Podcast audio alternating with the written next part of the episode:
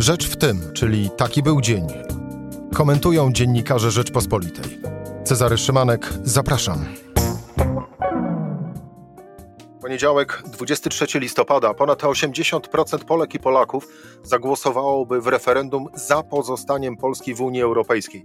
Wynika z sondażu Ibris dla Rzeczpospolitej.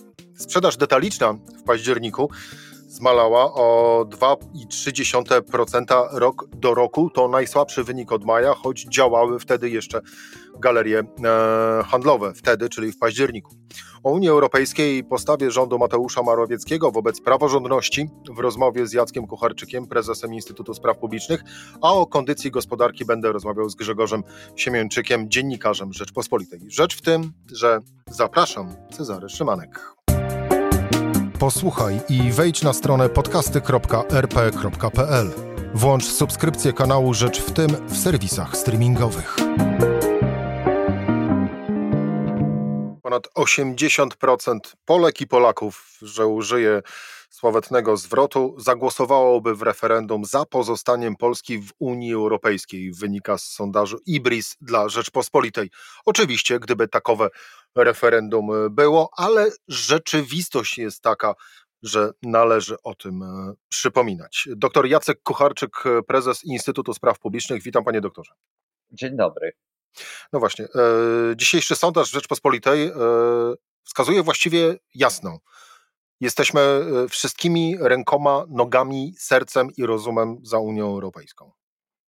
Rzeczywiście to poparcie ponad 80% e, jest, e, wydaje się, czymś stałym, jeśli chodzi o badania naszych postaw wobec Unii Europejskiej. To znaczy, właściwie patrząc od roku 2015, od zmiany politycznej w Polsce, E, kiedy stosunki Polski z Unią Europejską czasami bardzo się zaogniały, e, opinia publiczna twardo popierała polskie członkostwo w Unii. E, I to oczywiście podobnie wysokie poparcie było jeszcze przed objęciem władzy przez PiS, ale może bardziej uderzać właśnie fakt stałości polskiego poparcia dla członkostwa w Unii. No właśnie pomimo tego ostrego konfliktu politycznego, e, który przekłada się na nasze relacje z Unią Europejską już od kilku lat, a teraz można by chyba powiedzieć osiągnął pewne apogeum w tej w tym niezgodzie na budżet europejski, groźbie weta, e, kłótni o mechanizm praworządności. Można byłoby oczekiwać, że to wpłynie na poparcie Polaków dla Unii, natomiast e, takiego wpływu nie widzimy. Podobnie jak nie widzieliśmy w przypadku wcześniejszych konfliktów między rządem PiSu a instytucjami unijnymi. Czy Polacy, Pana zdaniem, są teflonowi, jeżeli chodzi o narracje antyeuropejskie wśród polityków? Nie, Polacy nie są teflonowi i to widać z różnych badań, także z tego badania IBRIS, kiedy dopytujemy o to, kto ma rację w tych e, kolejnych sporach, które się głównie ogniskowały przez ostatnie lata właśnie wokół tego tematu praworządności. Tutaj widzimy już silny podział polityczny, także ta debata e, nie została bez wpływu na postawy Polaków wobec, wobec różnych kwestii dzielących w tej chwili Pols polski rząd i Unię, natomiast pozostają teflonowi, jeśli chodzi o pomysł rzucany tu i ówdzie, pomysł wychodzenia Polski z Unii Europejskiej, bo tutaj, tutaj zdecydowana większość, także wyborców Zjednoczonej Prawicy, jest przeciwna, byłaby przeciwna takiemu rozwiązaniu, gdyby dano im wybór w postaci głosowania w referendum. To ja tylko przypomnę owe e, preferencje e, europejskie w ramach e, poszczególnych partii politycznych. Jeżeli chodzi o wyborców PiS, za pozostaniem w Unii jest 83% wyborców. W przypadku wyborców Koalicji Obywatelskiej to 95%, Lewicy 97%, Koalicji Polskiej 67% i Konfederacji. Przyznam się szczerze, że ten wynik, czyli 37%, to patrząc na retorykę Konfederacji, to jest niespodzianka, niespodzianka in plus, no bo nie spodziewałbym się, że wyborcy Konfederacji jednak są aż tak proeuropejscy. Tak, to może zaskakiwać. Tu można dwa komentarze zrobić. Jeden komentarz taki, że wyborcy Konfederacji generalnie nie są zbyt spójną grupą i my o tym wiemy także w innych kwestiach. E, I e, być może nie są tak konsekwentnie antyunijni, czy też przeciwni członkostwu Polski w Unii, jak to czasami się wydaje.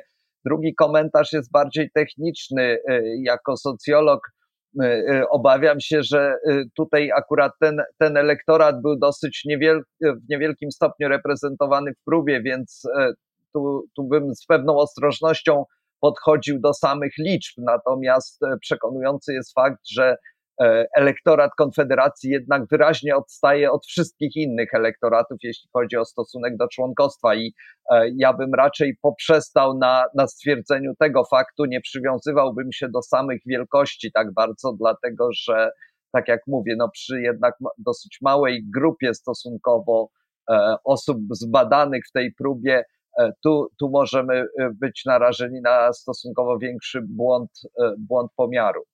Przejdźmy teraz e, do mm, meritum sprawy, które tak naprawdę spowodowało u nas e, w redakcji zamówienie owych e, szerokich, szerokich badań, czyli obecny kryzys w relacjach z Unią Europejską. Polacy są podzieleni na niemal równie równe grupy w odpowiedzi na pytanie, czy zgadzają się z unijną propozycją, by fundusze rozwojowe dla poszczególnych krajów uzależnione były od oceny stosowania zasad praworządności. Na tak jest niespełna 45%, na nie niewiele ponad 44%.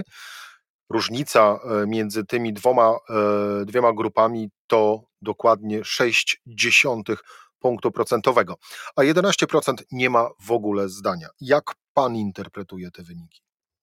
No, przede wszystkim e, muszę zauważyć, że to pytanie o mechanizm, tak zwany mechanizm praworządności, jest bardzo czułe, należy do tych pytań, które są bardzo czułe na sam sposób formułowania pytania. Myśmy w ostatnim czasie widzieli trzy różne sondaże, na, właściwie na ten sam temat, ale nieco inaczej sformułowane i rozrzut odpowiedzi był dosyć wysoki. Na przykład e, sondaż Eurobarometru pokazywał, że poparcie dla mechanizmu praworządności e, jest w granicach 70% w Polsce. E, moim zdaniem ta różnica bierze się właśnie z tego, jak pytamy o e, daną kwestię. Tutaj kluczowa różnica między pytaniem e, Eurobarometru czy Kantara i pytaniem dla Rzeczpospolitej zrealizowanym przez Ibris, moim zdaniem dotyczy słowa ocena. To znaczy, to słowo sugeruje pewną arbitralność tej decyzji, to znaczy, że ktoś oceni, I to budzi pewną nieufność. Jeżeli w e, Eurobarometr pytał e, o to, czy kraje, które nie przestrzegają zasady praworządności, powinny mieć wstrzymane fundusze, czy też nie, pytaj, ankietowanemu łatwiej jest zgodzić się z taką odpowiedzią, podczas kiedy, kiedy gdy wkrada się słowo ocena i jeszcze od razu narzuca się pytanie ocena przez kogo, Tutaj e, wyborcy, czy ankietowani raczej, e, są już mniej zdecydowani.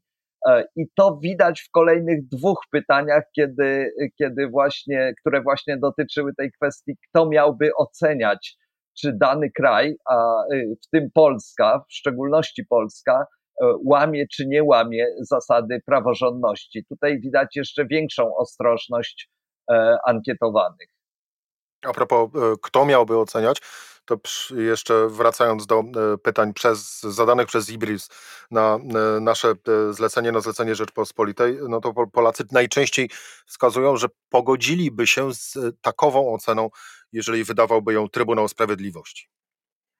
Tak, tak. Tutaj widać, że Trybunał Sprawiedliwości Unii Europejskiej jest instytucją, którą, której badani, której Polacy bardziej ufają. E, I e, tutaj łatwiej byłoby uzyskać zgodę na takie decyzje trudne dla naszego kraju ze strony opinii publicznej. To znaczy, właśnie, właśnie decyzje Sądu Europejskiego mają większą rangę dla, dla badanych niż to, o czym mowa jest we wcześniejszym pytaniu, gdzie mówi się, znowu, czy za, pytanie dotyczy, dotyczy innych krajów Unii Europejskiej, co właśnie jakby wydobywa pewną arbitralność, ja bym powiedział rzekomą arbitralność e, tej decyzji o przyznaniu czy nieprzyznaniu funduszy i tutaj już reakcja jest e, inna, to znaczy większość badanych e, nie chce się zgodzić z taką procedurą. Czyli podsumowując, chcemy być praworządni, chcemy być oceniani za ową praworządność, a właściwie inaczej nie mamy z tym problemu, ale pod warunkiem, jeżeli będą robiły to niezależne instytucje, a nie poszczególne kraje. Tak by wskazywało to spojrzenie takie całościowe na, na, na, na całość y, y, y, odpowiedzi, czy odpowiedzi wszystkich ankietowanych. Ale tutaj ja bym jeszcze zwrócił uwagę na to, jak na te same pytania odpowiadają e, zwolennicy Zjednoczonej Prawicy i zwolennicy opozycji, czyli e, Koalicji Obywatelskiej i Lewicy. Tutaj istnieje ogromny rozdźwięk, jeśli chodzi o sam mechanizm oraz sposób go stosowania. To znaczy, e, właściwie we wszystkich trzech pytaniach wśród wyborców Zjednoczonej Prawicy jest bardzo mocny, wyraźny sprzeciw i bardzo duże poparcie e, wśród wyborców opozycji. I moim zdaniem to jest ogromnie istotne, jeśli chcemy zrozumieć, co się dzieje wokół tych kwestii, jak opinia publiczna reaguje. E, musimy wziąć pod uwagę właśnie tą, ten rozjazd e, szalony elektoratów i E, kwestie politycznej polaryzacji wokół tych kwestii, bo ona jest bardzo silna. To znaczy, to są różnice czasami na poziomie 80% jednego elektoratu jest za, a 80% drugiego przeciw. Znaczy, to, są... to rodzi Pana zdaniem jakieś niebezpieczeństwa? no to jest, to jest e, takie niebezpieczeństwo, że ten istniejący wciąż konsensus wokół polskiego członkostwa w Unii który widzieliśmy z tego pytania o głosowanie w referendum, e, w jakimś momencie może zostać e, podważony i może także stać się ofiarą tego, tego, tych podziałów partyjnych czy, czy polaryzacji e, opinii publicznej. To znaczy, tutaj, tutaj trudno jest formułować politykę w tak ważnej dla Polski kwestii, jak kwestia funduszy unijnych, zasad ich przyznawania i stosunku władz polskich e, do tych tworzonych zasad, właśnie w sytuacji tak skrajnej e, polaryzacji politycznej. E, można sobie wyobrazić, że właściwie rząd będzie się kierował jedynie, jedynie poglądami swoich własnych zwolenników czy sympatyków, ale to nie buduje trwałej, trwałej e, polityki europejskiej i nie wzmacnia pozycji Polski e, czy poparcia dla tej polityki w, w społeczeństwie, dlatego że elektorat opozycji jest takiej polityce, tego polityce między innymi zapowiadanego weta, no wyraźnie jednak przeciwny. I na koniec właśnie już sam weto, od którego tak naprawdę wszystkie te dywagacje, już nie chcę wspominać o tych e, dzisiejszych e, w jednym z, ma, z magazynów, no, dywagacje się e, rozpoczęły. Czy jak pan patrzy na tą retorykę i zachowanie polskiego rządu wobec Unii Europejskiej? To jest gra tylko i wyłącznie na nasz wewnętrzny użytek?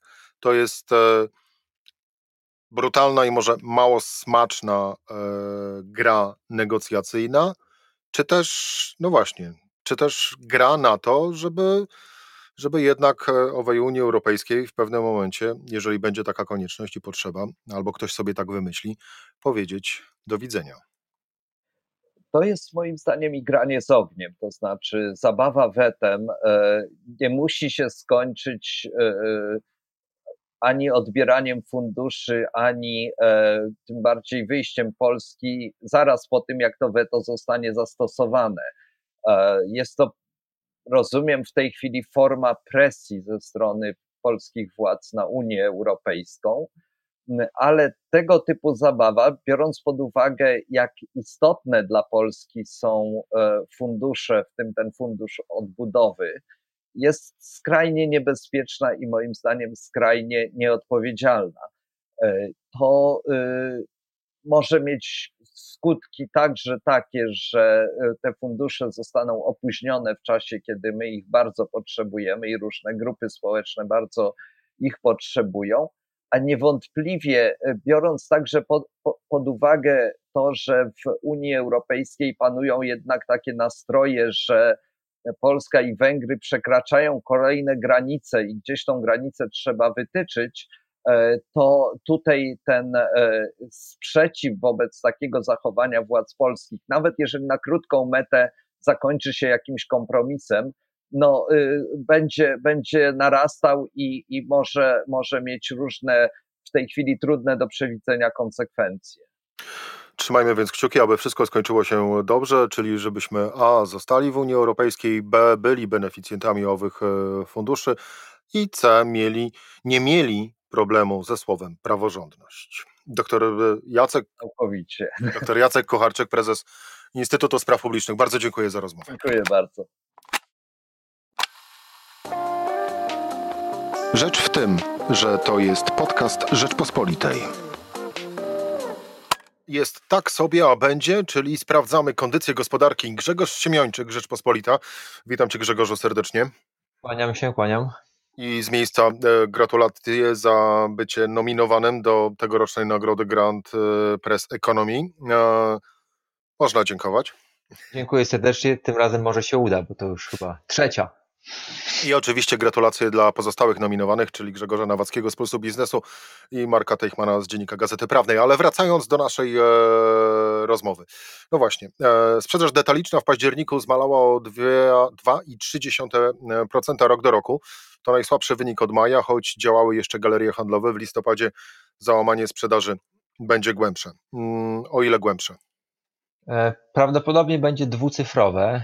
Tak e, analitycy bankowi e, mówią na podstawie tego, co obserwują w płatnościach kartami. To w ogóle jest ciekawa, ciekawy aspekt tego kryzysu, że on doprowadził do, do powstania nowych narzędzi analizy danych, które odpowiadają na zapotrzebowanie na bieżące dane. I jednym z takich właśnie narzędzi jest monitorowanie transakcji kartowych i z tego wynika, że y, ta sprzedaż detaliczna w listopadzie to może spaść o ponad 10% rok do roku, no co oczywiście wynika z tego, że zostały zamknięte, e, większość sklepów w galeriach handlowych została zamknięta. W październiku te ograniczenia antyepidemiczne nie dotykały bezpośrednio handlu. One, zdaje się, że pojawiły się już ograniczenia e, liczby klientów w sklepach, ale to nie jest takie istotne dla, dla, dla tego wskaźnika.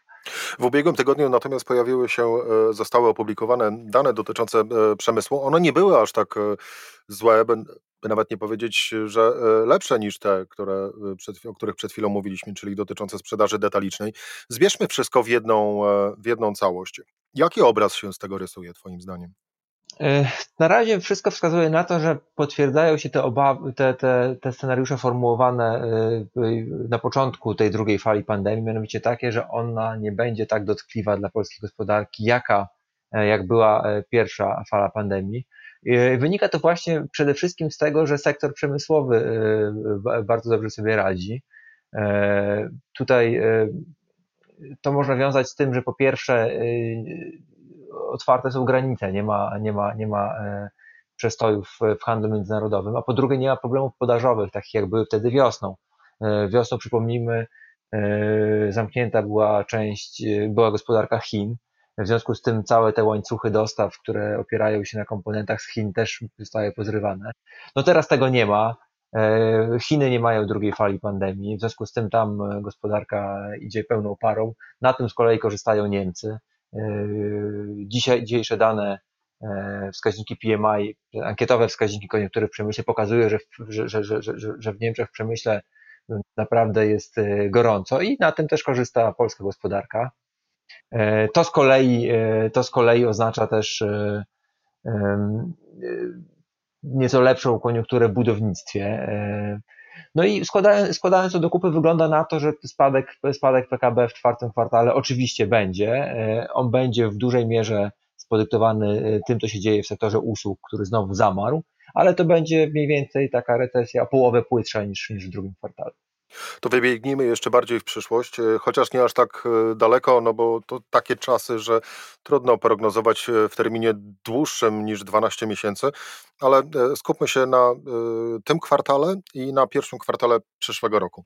Jak rozmawiasz z ekonomistami, szczególnie z tymi, którzy biorą udział w tym dosyć unikatowym projekcie, czyli w panelu ekonomistów Rzeczpospolitej, którego jesteś autorem, to ci ekonomiści, e, wybiegając w przyszłość do marca przyszłego roku, jak ową przyszłość malują? Do marca przyszłego roku no, wygląda na to, że e, będzie nadal, e, to znaczy właściwie, właściwie już przed drugą falą pandemii było też jeszcze jasne, że w ujęciu rok do roku, w pierwszym kwartale przyszłego roku PKB będzie ciągle na minusie. E, teraz e, wygląda na to, że będzie trochę bardziej na minusie. To może być coś takiego podobnego do, do, do, do, do tego bieżącego kwartału, czyli jakiś taki spadek rzędu 4-5% rok do roku. No i to, to, to się też przekłada na, na, na, na prognozę na cały rok. Tak? Jeszcze niedawno tak, dominował taki scenariusz, że po spadku aktywności w gospodarce w tym roku około 3-4%, w przyszłym roku będziemy mieć bardzo silne odbicie 5-6% się mówiło, no to teraz pojawiają się prognozy na ten przyszły, na ten przyszły rok nawet 3% e, wzrostu tylko. Czyli, czyli, czyli będzie tak, że jednym słowem to odrabianie strat kryzysowych zacznie się dopiero wiosną, ten pierwszy kwartał właściwie będzie, jest, no należy go spisać na straty trochę, jeśli chodzi o aktywność gospodarce zacznie się odrabianie strat wiosną przy założeniu, że albo A, pandemia trochę e, rozluźni e, swój uścisk, e, albo B, rzeczywiście będzie szczepionka i zaczniemy się, się szczepić, bo jeżeli nie, to może się okazać, że cały przyszły rok również spiszę, będziemy musieli spisać na straty. To znaczy, do, te dotychczasowe doświadczenia pokazują, że y, gospodarki, w tym Polska, bardzo szybko reagują na te zmiany E, obostrzeń antyepidemicznych, to co widzieliśmy w trzecim kwartale, to było bardzo żywiołowe odbicie. Więc nawet gdyby było tak, że nie będzie tej szczepionki e, gotowej, albo że nie, ona nie będzie tak, tak, tak powszechna, żeby, nabra, żeby, żeby społeczeństwo mogło nabrać tej odporności stadnej, no to trzeci, drugi i trzeci kwartał przyszłego roku, e, te cieplejsze miesiące, prawdopodobnie i tak by oznaczały jakiś, jakiś wzrost. Także nie, nie wiem, czy ktokolwiek by zaryzykował teraz tezę, że jeszcze cały przyszły rok byśmy się mieli borykać e, z recesją. Tak raczej nie będzie nawet w najczarniejszym e, scenariuszu. A tutaj warto dodać, że e, dzisiejsze dane, dzisiejsze informacje o trzeciej już gotowej właściwie szczepionce firmy AstraZeneca są chyba jeszcze bardziej optymistyczne niż, niż, niż o tych dwóch poprzednich szczepionkach, bo ta szczepionka po pierwsze, ona może być wyprodukowana w ogromnej ilości. E, do pierwszego kwartału przyszłego roku bodajże 3 miliardy dawek e, są w stanie zapewnić i ona nie wymaga, nie wymaga też takiej skomplikowanej logistyki z tego, co e, wiadomo. Z drugiej strony na tym wszystkim właśnie uczymy się E, tego prostego, chociaż przez wielu zapomnianego mechanizmu, jak ważna jest y, współpraca z nauką i jak bardzo nauka z kolei determinuje naszą rzeczywistość. No bo nauka to szczepionka, a nasza rzeczywistość no to właśnie owa, owa gospodarka.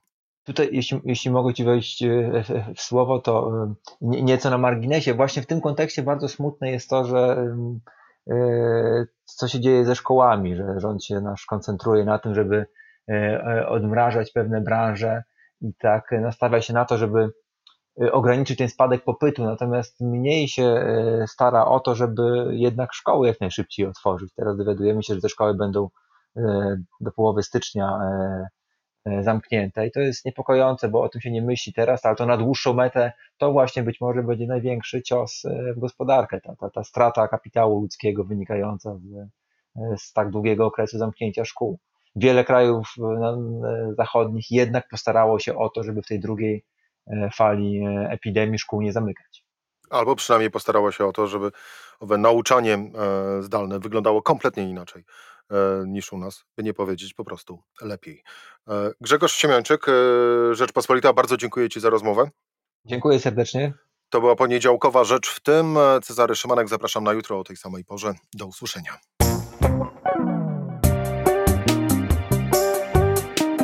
Rzecz w tym to codzienny program Rzeczpospolitej. Od poniedziałku do czwartku o godzinie 17. Wejdź na stronę podcasty.rp.pl, włącz subskrypcję kanału Rzecz w tym w serwisach streamingowych. Cezary Szymanek, zapraszam.